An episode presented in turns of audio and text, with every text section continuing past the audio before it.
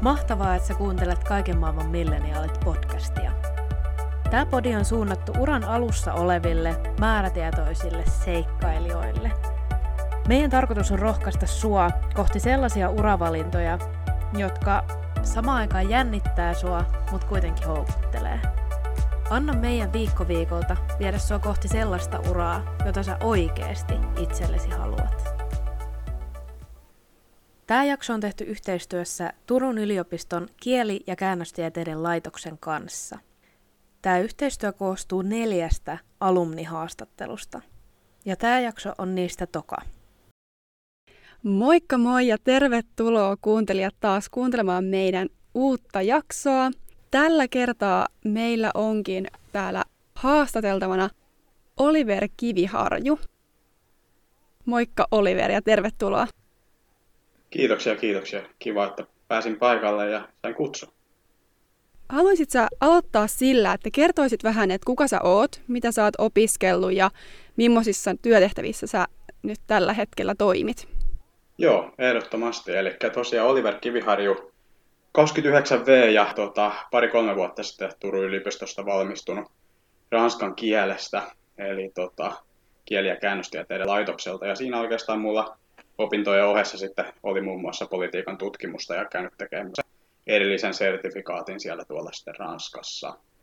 Ja tota, Tampereelta alun perin kotosi nykyään, nykyään hesalainen ja, ja tota, työtehtävät tällä hetkellä niin on tuolla Terveyden ja hyvinvoinnin laitoksella viestinnän asiantuntijana kaiken tämän nykyyhteiskunnan myllerryksen keskellä ja, ja tota, siellä mielenkiintoisia, mielenkiintoisia työtehtäviä tällä hetkellä tietenkin on.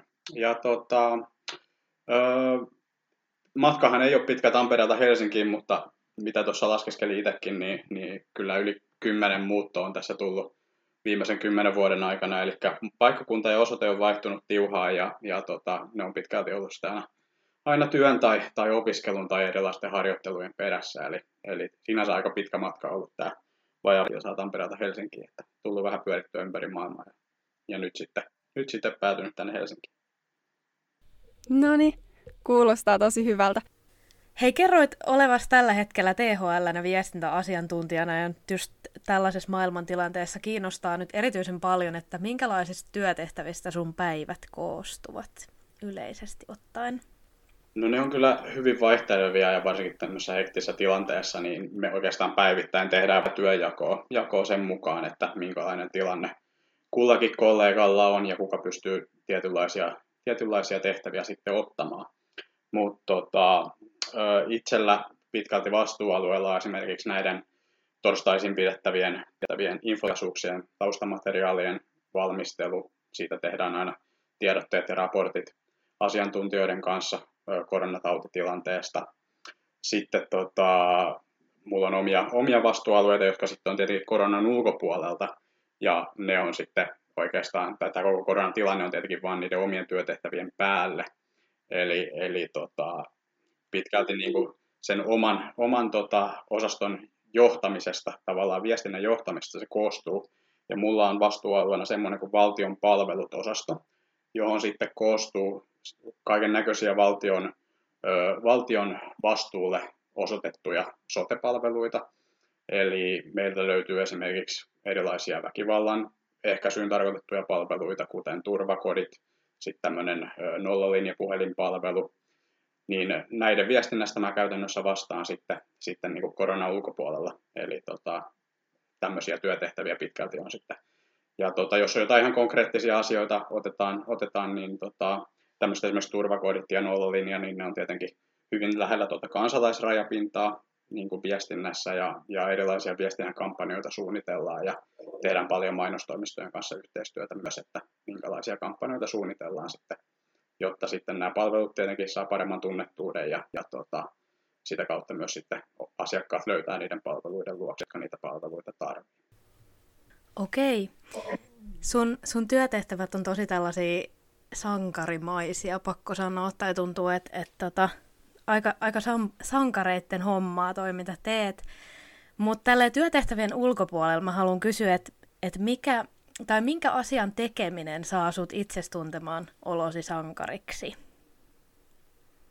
No jos otetaan kuitenkin ensin niin kuin työn, työn niin kuin sisältä, niin, niin tietenkin tota, mä oon vähän tyyliltä semmoinen, no sanotaan nyt tamperelainen, että ei tehdä tästä nyt numeroa tyyppinen, tyyppinen kaveri, joten niin kuin, harvoin tulee niin kuin sankarifiilis oikeasti mistään. Mutta tota, jos niin kuin miettii viestinnän tehtäviä, niin meidän tarkoitushan on tukea niitä todellisia sankareita, jotka on sitten, olkoon ne tilanteessa nyt esimerkiksi terveydenhuollon ammattilaisia tai sitten kansalaisia tai, tai vaikka näitä mikasomisia. Et meidän tehtävänä on kuitenkin tu, niin kuin tukea sitä heidän työtään ja kaikin mahdollisin keinoin, olkoon sitten tehdä parempaa rokotusviestintää tai muuta, joka sitten vähentää sitä, vähentää sitä kuormitusta siellä, siellä kentällä. Mutta sitten jos mietitään niin kuin arjen tekemisessä, niin, niin tota, mä on, pyrin olemaan ainakin sellainen henkilö, joka ottaa tasavertaisesti kaikki, kaikki ihmiset huomioon, niin kyllä se niin kun, olkoon mistä tahansa pienestä kokkailusta tai muusta kiitos tai joku, joku vastaava, niin, niin se on pitkälti semmoinen, mikä saa itselle semmoisen sankarifiiliksen, tai jos ei nyt sankarifiilistä, niin ainakin semmoisen hyvä, hyvän meiningin ja, ja hyvin huulille, että joku on tykännyt jostain, mitä mä oon tehnyt tai, tai jotain vastaavaa. Ehdottomasti. Tuo oli ihana vastaus. Kyllä.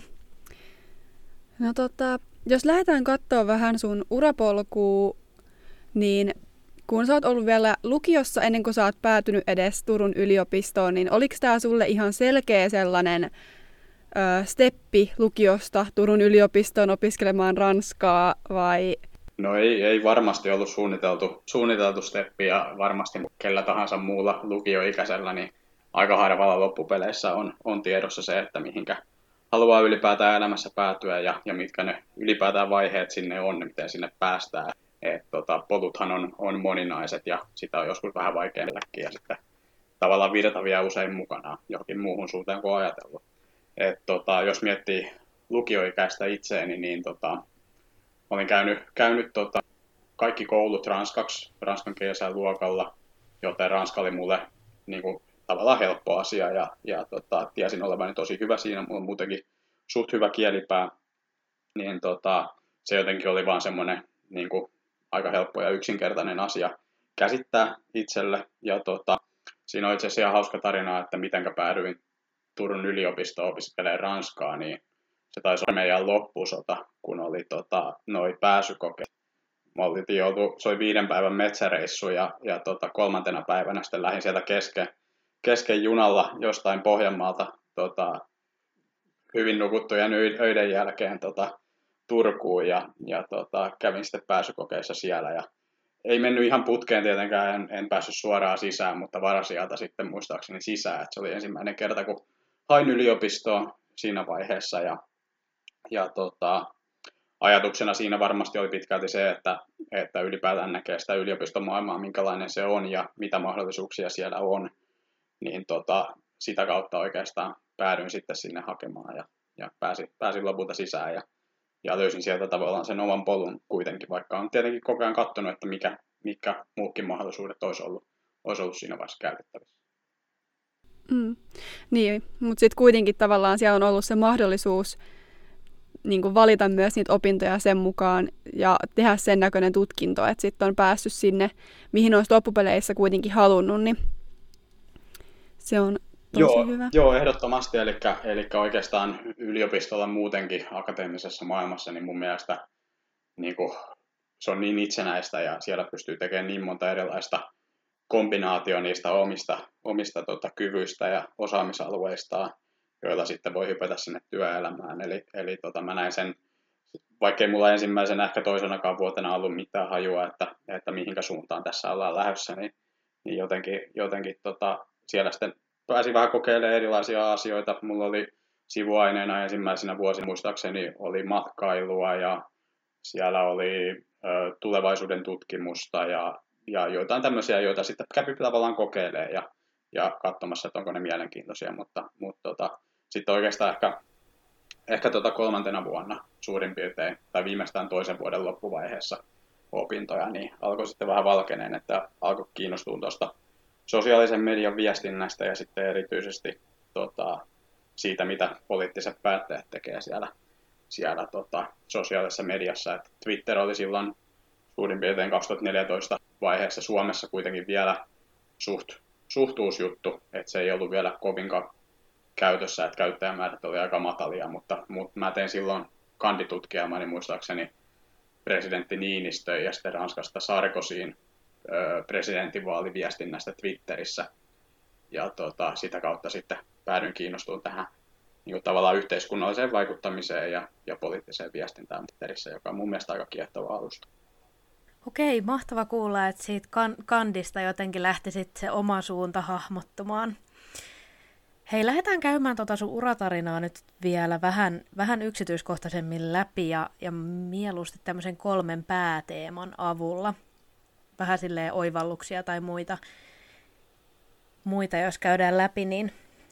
Joo, ehdottomasti. Mä oon tässä hahmotellut itselleni kolme omaan suuhun sopivaa tota, ö, teemaa tästä, niin mä ehkä jaottelin sen tämmöisiin, tämmöisiin kokonaisuuksiin kuin peruspuurtaminen niin kuin opintojen ohessa ja työkokemuksen hankkiminen, sitten ö, tavallaan se urakäänne haluttuun suuntaan ja sitten opintojen jälkeinen semmoinen go with the flow, eli, eli tartun niihin, niihin tota, mahdollisuuksiin, mitä eteen tulee ja, ja kokeile erilaisia asioita. Et jos lähdetään tuosta tosta ihan ensimmäistä, eli peruspuurtaminen opintojen ohessa, niin mä näen jotenkin erityisen tärkeänä sen, että, että jo aikaisessa vaiheessa lähtee kerryttää sitä sitä työkokemusta opintojen ohessa. Et se on kuitenkin sitten jopa, jopa niin kuin tällaisia harjoittelupaikkoja ajatellen niin aika tärkeää, että on pystynyt osoittamaan, että, että on, on kykeneväinen tekemään, tekemään työtä ja, ja osoittanut sen myös sillä, että, että sulla on työtodistuksia ja, ja muita. Eli mulla on ö, oikeastaan jo vähän ennen tota, yliopistouraa, niin lähdin siitä suoraan lukion jälkeen Disneylandiin Pariisiin, joka on aika monella Ranskan opiskelijalla semmoinen, semmoinen tota, tuttu paikka. Sieltä on paljon hyviä muistoja ja, ja tota, se tietenkin antaa, vaikka se on työpaikkana vähän semmoinen niin kuin, ei niin tosissaan otettava ehkä, niin sitten se antaa kuitenkin semmoisen öö, tavallaan tiedon sille työnantajalle, kun siellä omassa CVssä lukee Disneyland Paris, niin, niin tota pystyy kuitenkin osoittaa sillä, että että tota, pystyy istumaan kansainväliseen työympäristöön ja, ja tavallaan hypätessä, hypätessä jonkun ihan uuden ja tuntemattoman eteen, niin, niin tota pystyy kuitenkin tarttumaan ja työskentelee tämmöisessä ympäristössä. Niin, niin ehkä ennemmin kuin se itse työn sisältö, niin, niin tota, se mitä se osoittaa, että on ollut tämmöisessä ympäristössä, niin se on ehkä siinä se tärkein asia. Ja sitten tota, sieltä sitten kun tultiin tota, Turun yliopistoon opiskelemaan, niin jo heti ensimmäisenä kesänä niin tota, pääsin sitten Visit Turulle. Silloin taisi olla vielä nimellä Turku Touring, mutta siis Turun kaupungin matkailuun tota, sinne matkailuntaan töihin. Ja siinä on tietenkin semmoinen kornikin asia, että peralainen on muuttanut Turkuun ja, ja heti ensimmäisenä kesänä menee opet, opet, opettamaan sitten kaikille turisteille, että mistä löytyy juna-asema, että löytää nopeasti Tampereelta. Että, et, tota, siinä on tietenkin semmoinen semmoinen jokseenkin korni asia siitä. Paljon tuli kavereita sitten vähän, vähän tuota kuittailua. Mutta itse asiassa siinä oli se hyvä, että se pystyi joustamaan tosi hyvin opintojen ohessa ni, niitä tota, töitä ja, ja pystyin parhaimmillaan venyttämään esimerkiksi työpestejä silleen, että, että ne alkoi jo huhtikuussa ja loppu sitten vasta ihan syksyllä. Eli pystyi esimerkiksi keskellä päivää käymään, käymään jolla yhdellä luennolla, jos sattui niin, että oli vähän vähemmän luentoja silloin, niin niin pystyi sitten käymään, al- menee aamuvuoroon ja sitten, sitten palaa vielä iltavuoroon. Et siinä tietenkin tuli pitkiä päiviä, mutta, mutta se ehkä kuitenkin sitten mahdollistaa, mahdollistaa sitten vapaa-ajalla erilaisia asioita, kun pystyy, pystyy tekemään töitä myös, myös opintojen ohella. Meni niin kuin itse asiassa taisi olla kuusi kesää tai kuusi vuotta, niin kuin mitä, mitä siellä tuli tehtyä, että vaikka kävi tekemään jotain harjoitteluja muualla, niin sitten sinne aina palasi, palasi kuitenkin. Tota, Sitten tosiaan tämä, tämä urakäänne siihen haluttuun suuntaan, niin, niin tota, mulla on kaksi, kaksi työharjoittelua ollut, ollut tota, opintojen ohessa, ja ne on ollut aikamoisia kokemuksia molemmat. Eli tota, sitten kun olin kandit saanut, kandin paperit pihalle tuolta yliopistolta, niin lähdin sitten Ranskaan vielä tämän, tämän poliittisen viestin tai poliittisen tutkimuksen sertifikaatin tekemään. Ja siellä satuin sitten kanssa tekee muutamia kursseja Yhdysvaltojen politiikasta, ja, ja tota, joka oli tosi mielenkiintoisia. Ja, ja sitten tota, aukesi semmoinen mahdollisuus, että, että huomasin, että oli paljon erilaisia suurlähetystöhakuja sitten tota, syksyllä, kun olin palannut, palannut vuoden jälkeen Suomeen. Ja laitoin sitten hakemuksen Washingtonin suurlähetystöön Jenkkeihin ja, ja sitten satuin, satuin sinne pääsemään harjoitteluun. Mä olin siellä poliittisessa, poli- poliittisessa tiimissä, eli tavallaan tarkoituksena siellä on pitkälti seurata sitä, siitä tota, Jenkkien poliittista ilmapiiriä ja, ja raportoida erilaista kansainvälisistä asioista, esimerkiksi NATO-suhteista tai, tai tota EU, EU-Yhdysvallat-suhteista takaisin Suomeen. Tosiaan siellä, siellä se oli vain kolmen kuukauden harjoittelu, mutta, mutta tota, se oli ehdottomasti semmoinen tosi mieltä avartava ja, ja tietenkin todella, todella semmoiseen hektiseen, hektiseen työpaikkaan ja työympäristöön pääsin siellä. Ja sieltä oikeastaan sitten myös graduun aiheeni, kun tota, lähdin gradussa tekemään, tekemään sitten vähän vastaavanlaista kuin kandit-tutkielmassa, eli vertailee, vertaileen sitten Donald Trumpin ja Marine Le Penin, eli, eli Ranskan, Ranskan äärioikeiston niin kuin presidenttiehdokkaan reaktioita erilaisiin terroristi-iskuihin Twitterissä, eli miten, miten he tavallaan käyttäytyvät sitten Twitterissä näiden, näiden iskujen, iskujen jälkeen, niin tämmöisen aiheen tavallaan löysin sieltä, koska, koska sitten just Trumpin presidentti skabata siinä vaiheessa ja hän oli paljon otsikoissa, niin sieltä tarttui sitten semmoinen. Sitten toinen harjoittelu, mikä mulla oli, niin halusin tavallaan semmoisen vähän niin kuin kotimaan näköalapaikan öö, tähän yhteiskunnalliseen vaikuttamiseen ja poliittiseen niin tota, ja se oli jo hyvin opintojen loppuvaiheessa, että mulla oli oikeastaan gradu siinä vaiheessa jo, jo valmis, mutta sitten vielä meni vielä tekemään toisen harjoittelun, eli se oli sitten Euroopan parlamentilla Suomen toimistossa täällä Helsingissä. Se oli sitten taas tarjoa semmoisen hyvän, hyvän näkölapaikan sitten tähän, tähän suomalaiseen menttään ja, ja pääsi tietenkin näkemään sitten, miten, miten poliitti, poliitikot käyttäytyy ihan, ihan läheltä ja pääsi käymään Strasbourgissa täysistunnossa ja muuta kaikkea kivaa. Eli.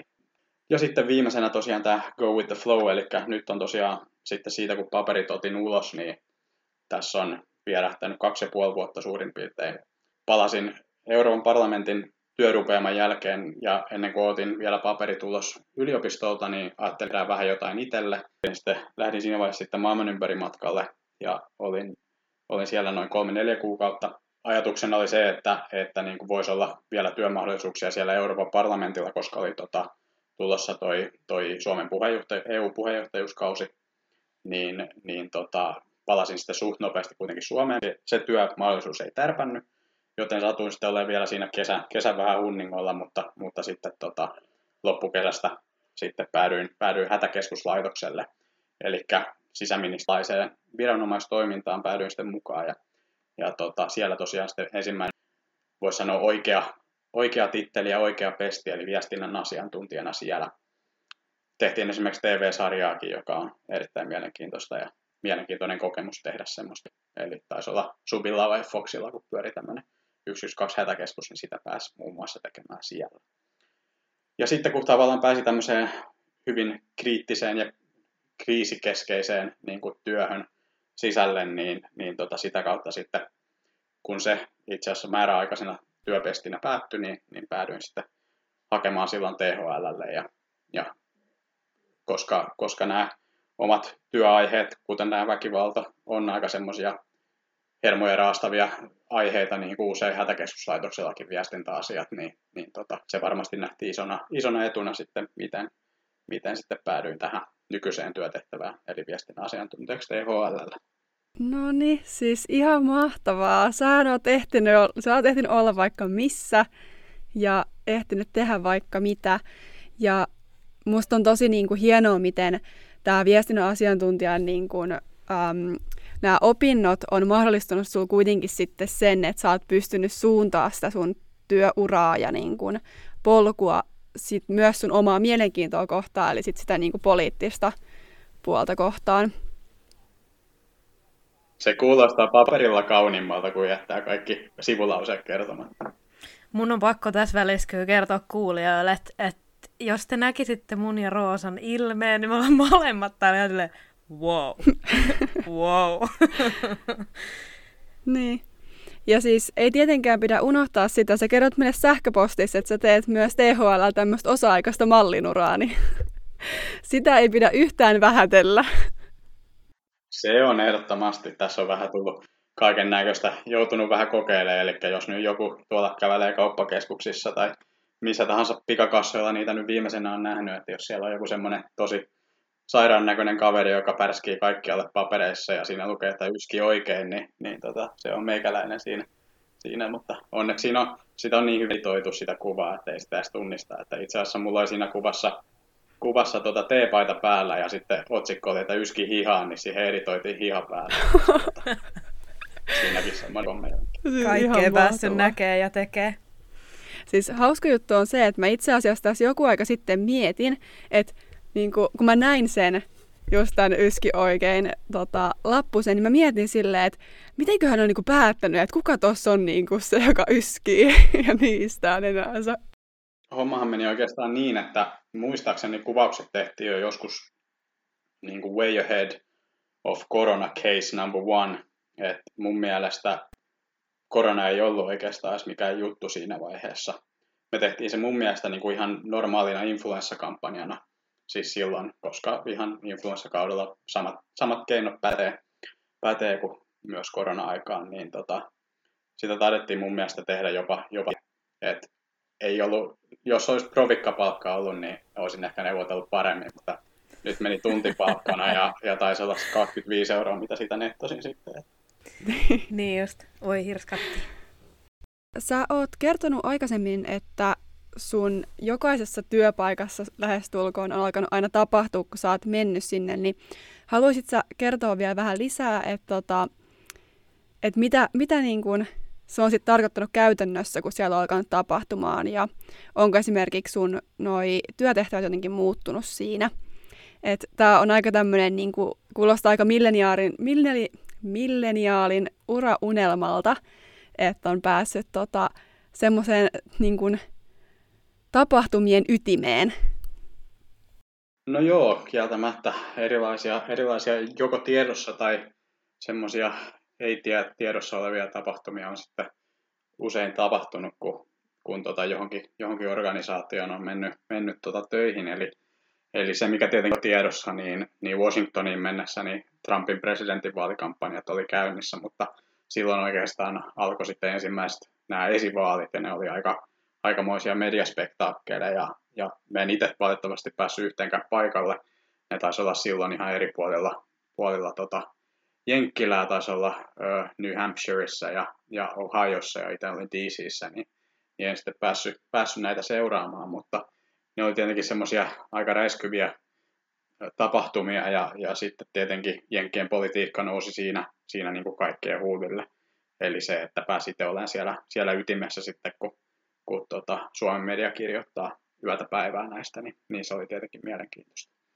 Sitten tota, Euroopan parlamentilla puolesta, niin kuin mä taas taisin jo mainita, niin, niin Suomella oli tuleva EU-Suomen toi EU-puheenjohtajuuskausi oli tulossa ja, ja se tietenkin nosti sitten hyvin paljon median mielenkiintoa myös EU-suuntaan, joka sitten toi, toi niin kuin lisävastuita ja töitä, töitä myös sitten tuonne tuolla Euroopan parlamentilla, vaikka sielläkin myös vaan harjoittelijana oli. Ja tota, ehkä näissä niin kuin yhteisenä, yhteisenä nimittäjänä se, että, että kun on, on tehnyt jotain, jotain työtä hetken aikaa ja sitten on pystynyt osoittamaan sen niin kuin vastuunkannon niissä, niissä tehtävissä, niistä aika usein, usein tota, saa myös lisävastuuta sitten ja pääsee vähän syvemmälle niihin, niihin työtehtäviin, joka ei sitä välttämättä ole aina ollutkaan suunniteltua, eli, eli sitten pystytään antaa sitä lisävastuuta myös, kun on osoittanut sen omassa omilla työtehtävillään, niin, niin tota, se on tietenkin aina kiva asia.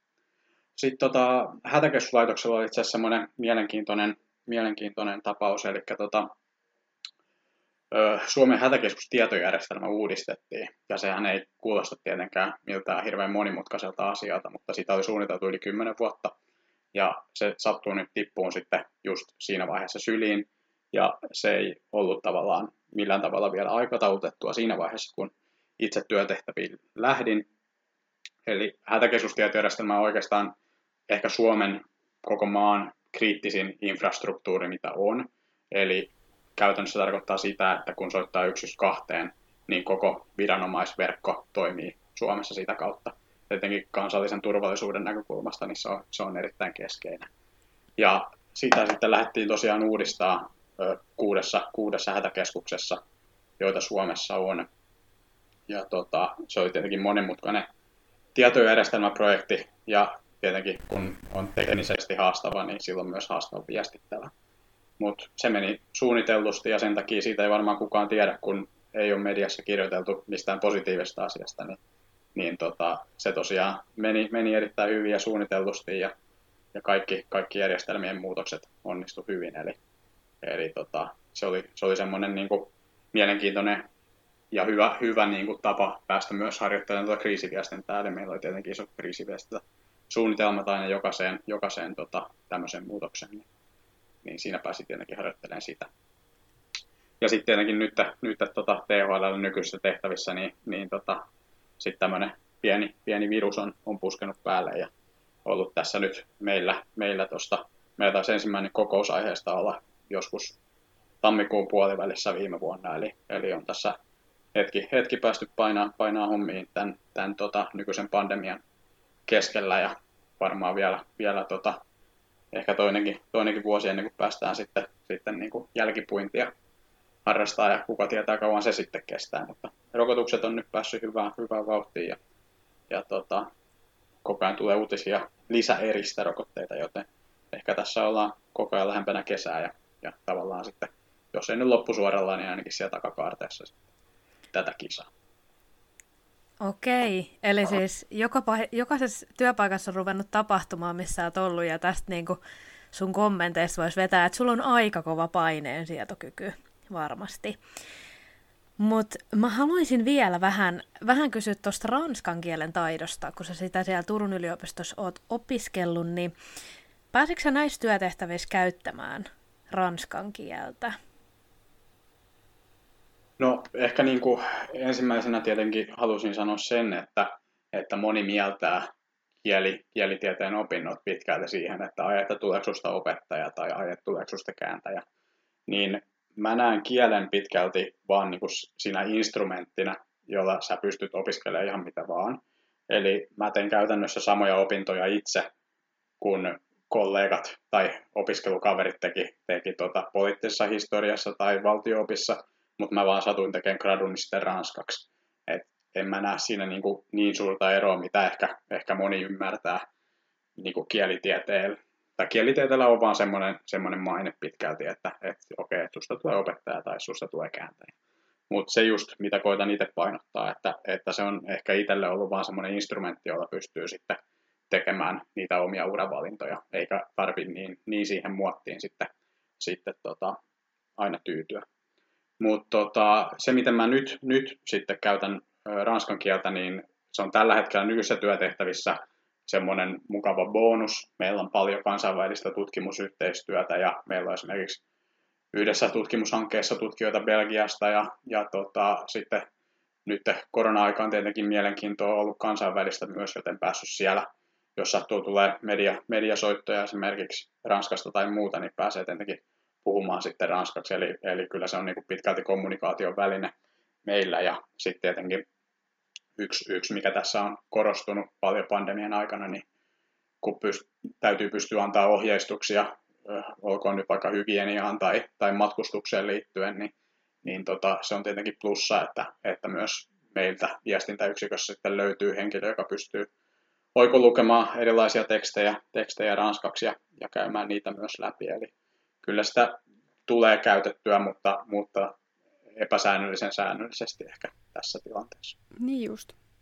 Sulla on kuitenkin, nyt kun sä oot tehnyt näitä THL-tehtäviäkin, tässä on aika paljon ollut kaiken näköistä varmasti, mitä on joutunut oppimaan ja mitä on niin kun, tullut myös ihan uutenakin, koska ei tämmöistä pandemiatilannetta ole aikaisemmin oikeastaan ollutkaan. Niin miten sä oot pitänyt huolen siitä, että sä jatkuvasti opit ja pysyt niin kuin ajan tasalla siinä – tota, sun työtehtävissä?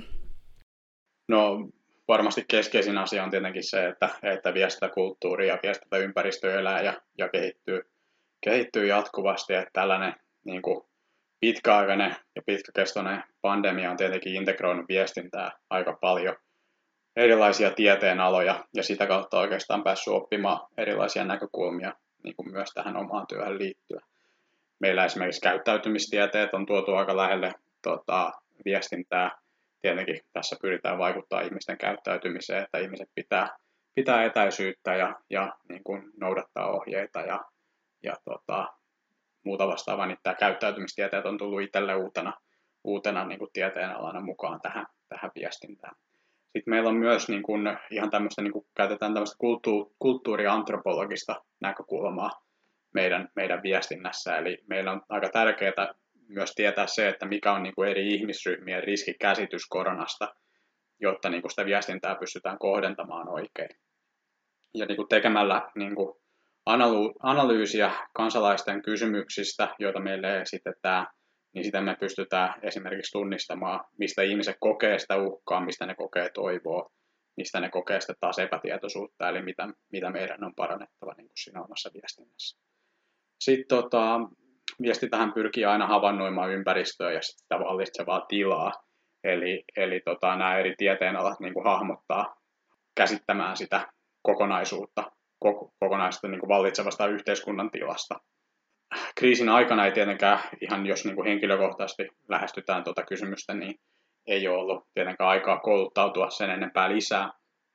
On selvää, että, että jatkossa mä tulen varmasti hankkimaan erilaisia kriisiviestintäkoulutuksia ja viestinnän johtamiskoulutusta esimerkiksi, koska tällaiset niin kuin, tilanteet on erittäin mielenkiintoisia ja näistä haluan myös niin kuin, teorian puolella oppia mahdollisimman paljon. Mutta mä koen, että aiempi työkokemus on auttanut mua, mua niin kuin, kriiseihin varautumisessa – tositilanne on aina paras harjoitus ja mitä ne oikeastaan pysty harjoittelemaan täysin ja luomaan skenaarioita mistään niin kuin asioiden kulusta täysin. Eli oikeastaan niin kuin valmistumisen jälkeistä työuraa on niin kuin takana vasta muutama vuosi, mutta, mutta niin kuin käytännössä yrittämättäkin oppii, oppii jatkuvasti tässä. Yhden asian, minkä mä tietenkin voisin nostaa vielä, niin se, että tässä oppii kollegoilta tietenkin ihan, ihan hirveästi, eli, eli se, että mä oon itse ehkä semmoinen enemmän generalisti, eli tässä viestinnässä, eli mä pyrin pitää narut monesta asiasta, monesta asiasta käsissä ja, ja niin kuin esimerkiksi kuten kerroin aiemmin, niin tavallaan johdan sitä oman osastoni viestintää, niin pitkälti se on semmoista narujen käsissä pitämistä ja erilaisten tiedotteiden tekemistä ja, ja asian päällä pysymistä, mutta sitten se, että, että meillä on tietenkin esimerkiksi visuaalisen ja markkinointiviestinnän ammattilaisia myös meillä, meillä THL ja käytetään usein myös mainostoimistoja, niin heiltä, heiltä niin oppii, oppii tosi paljon. Okei, okei. Toi on aina hyvä, että, että tavallaan generalistit ja sitten ne omat, omat suuntaukset jokaisella, niin se kuulostaa oikein hyvältä. Ää, me hypätään ihan uuteen aiheeseen. Me ollaan aikaisemmin toisessa podiaksossa juteltu huijarisyndroomasta, että meidän, ja se on yksi meidän itse asiassa kuunnelluista jaksoistakin, mutta tota, Kysyn sen takia sulta, että koetko tai ootko joskus kokenut huijarisyndroomaa? Ja jos joo, niin miten, miten sä pystyt tavallaan jatkamaan siitä huolimatta? Huijarisyndrooma on tietenkin erittäin tuttu tunne ja varmaan, varmaan monille kuulijoista myös. Et, tota, varmaan on aika tuttua, että ei ole varma niin kuin omista sanomisistaan tai tekemisistään. Sitten etenkin, jos on niin kuin kokeneempien kollegoiden tai vaikka esimiesten niin kuin läsnä ollessa jossain tilanteessa. Silloin tietenkin niin kuin kyseenalaistaa sitä omaa, omaa osaamistaan tietyllä tavalla. Ja se on varmaan jollain tavalla niin kuin osa ehkä tätä, tätä nykyaikaa ja varsinkin uuden alkuvaiheessa. Mutta mä toisaalta uskon, että, että niin kuin se on myös niin universaali kokemus, että varmaan jokainen missä tahansa uuden vaiheessa miettii, että, että niin kuin, onko tässä mitään järkeä, mitä mä teen, tai osaako mä tätä oikeasti. Et mua tuli itsellä mieleen niin kuin poliitikon ura niin kuin tuosta esimerkkinä, että poliitikothan ammentaa tietenkin tietoa, jota heillä on asiantuntijoilta ympärillä, mutta sitten kun he puhuu, niin eihän he koskaan sitä parasta tietämystä heillä itsellään ole. Heillä on näkemyksiä niin kuin niihin esitettyihin asioihin, mutta se asiantuntemus ei, ei sitten usein ole kuitenkaan heillä se paras. Joten siinä varmasti niin kuin kyseenalaistaa myös sitä, sitä niin kuin omaa, omaa osaamista.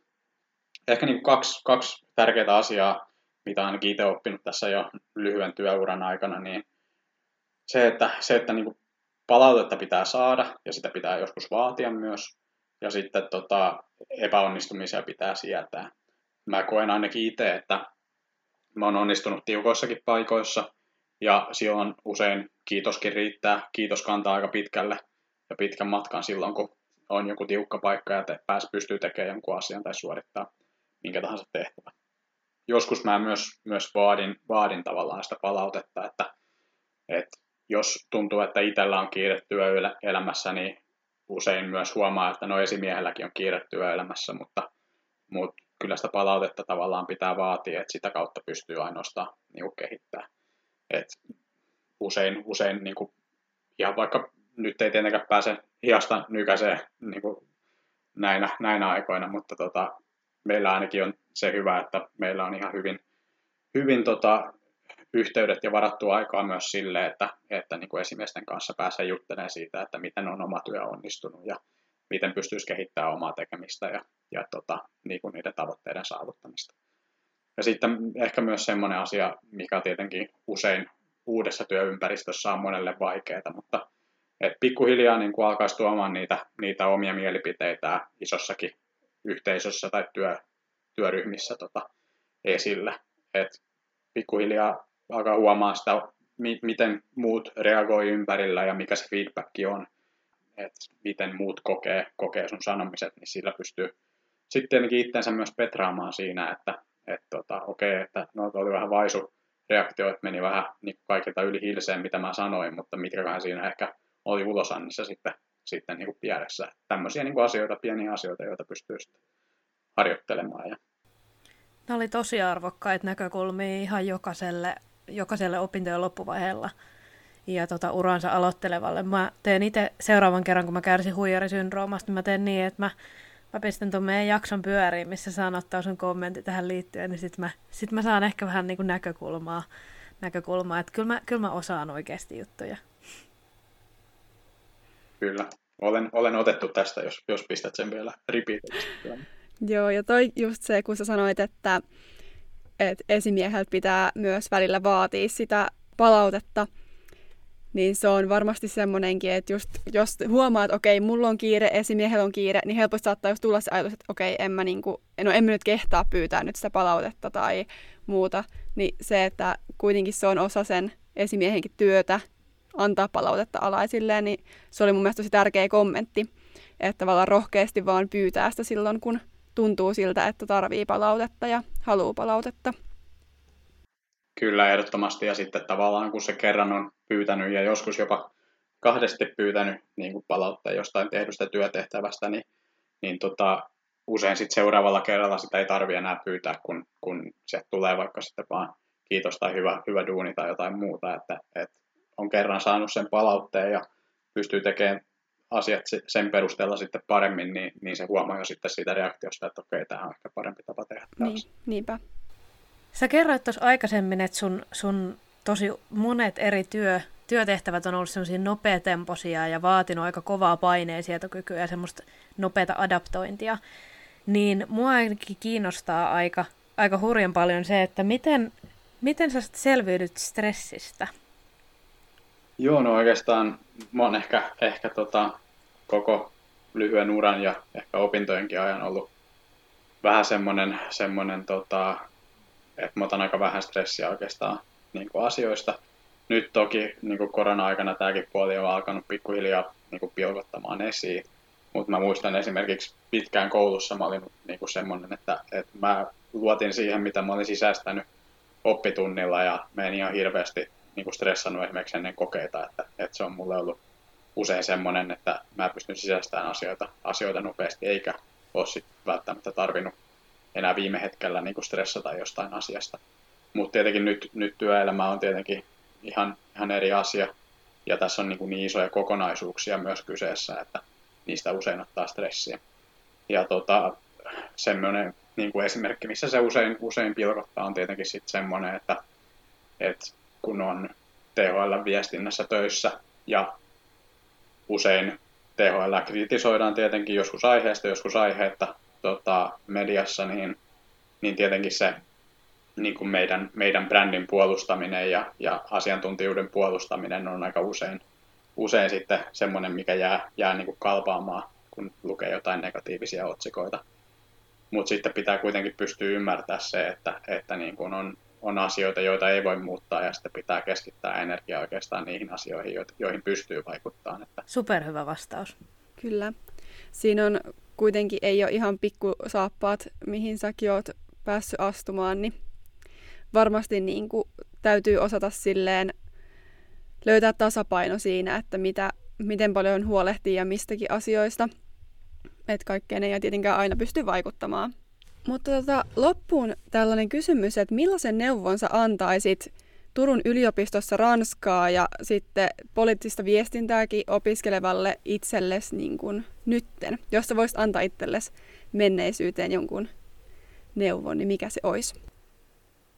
No aina voi tietenkin jossitella, että olisi lukenut enemmän yhtä tai vähemmän toista ainetta, että jälkeenpäin ajatellen niin ei olisi ehkä tarvinnut opiskella sitä matkailualaa tai, tai sitten opiskella taas, taas enemmän kauppatieteitä tai tulevaisuuden tutkimusta, jotka siinä ehkä nykyisessä, nykyisessä työssä olisi sitten ollut, ollut niin kuin lähempänä sitä ydintä. Mutta sitten taas toisaalta mä olin opintojen aikana siellä Turun kaupungin matkailulla Visit Turussa, tö, Turulla töissä ja, ja niin kuin siihen, siihen tilanteeseen se sopii erittäin hyvin ja sitten se tarjosi myös sitten yhden vaihtoehdon niin kuin työuralle.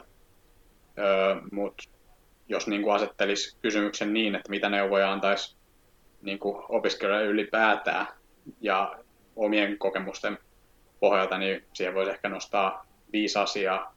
Nois, jos kiteyttää, niin lähde vaihtoon, hakeudu luottamustehtäviin ja järjestöihin, sitten hankin relevanttia työkokemusta työharjoitteluista, koska yliopisto tarjoaa siihen ja myös ammattikorkeat hyvän, hyvän tota, mahdollisuuden. Sitten valmistaudu tavallaan ajoissa siihen työuran alkamiseen. Ja sitten myös se, että muistaa toteuttaa itseensä. Eli itse näin siinä opintojen lopussa niin halusin lähteä reissaamaan vielä, että on tavallaan valmi, valmiimpi sit siihen oravan pyörään ja, ja niin kuin työelämään, niin pääsi sitten vähän toteuttaa itseensä reissaamalla, niin, niin tota, se oli itselle semmoinen henkireikä siihen kohtaan ja auttoi varmasti jatkaa, ja, jaksaa niin kuin nämä, nämä ensimmäiset kriittiset työvuodet. Ihan mahtava vastaus ja tosi hyviä pointteja. Mun mielestä noin kaikki. Ihan valtaisen suuri kiitos näistä kaikista vastauksista Oliver, ja, ja koska tota, on, on kiva saada äänelle kasvot, niin mistä eri kanavista sut voi löytää? Joo, tosiaan itsellä meni myös tässä niin kuin body tässä, tässä tota, eli kiitos, kiitos kutsusta ja oli kiva olla vieraana. Mut löytää paitsi niiltä, niiltä tota, kaupan kassoilta ja, ja ostoskeskuksista yskimästä, niin tota, mut löytää myös ihan LinkedInistä Oliver Kiviharju. Twitteriä ehkä vähän vähemmän henkilökohtaisesti käytän, mutta, mutta tota, seuraan sitä tosi paljon siellä tota, ihan at Oliver Kiviharju ja samalla lailla Instagramissa, joka ehkä itselle se, se suosituin, suosituin tota somekanava, niin näistä löytää hyvin ja ei mitään muuta kuin seuraamaan ja, ja tota, keskustelee ja kysyy neuvoja, jos, jos on jotain ja pohdituttaa omalta työuralta tai muuta, muuta vastaavaa, niin ehdottomasti vastaan kysymyksiin. Yes, mahtavaa. Turun yliopiston kieli- ja käännöstieteiden laitoksen opiskelijat pitää sellaista Instagram-tiliä kuin Kielia Turussa, ja sieltä pääsee näkemään enemmän heidän näkökulmasta, että millaista se opiskelu on, millaisia mahdollisuuksia siellä on ja mistä se niiden opiskeluarki koostuu. Kiitti kun kuuntelit jakson. Me seuraa meitä Instagramissa at kaiken maailman ja käy tsekkaa meidän blogi kmmilleniaalit.fi.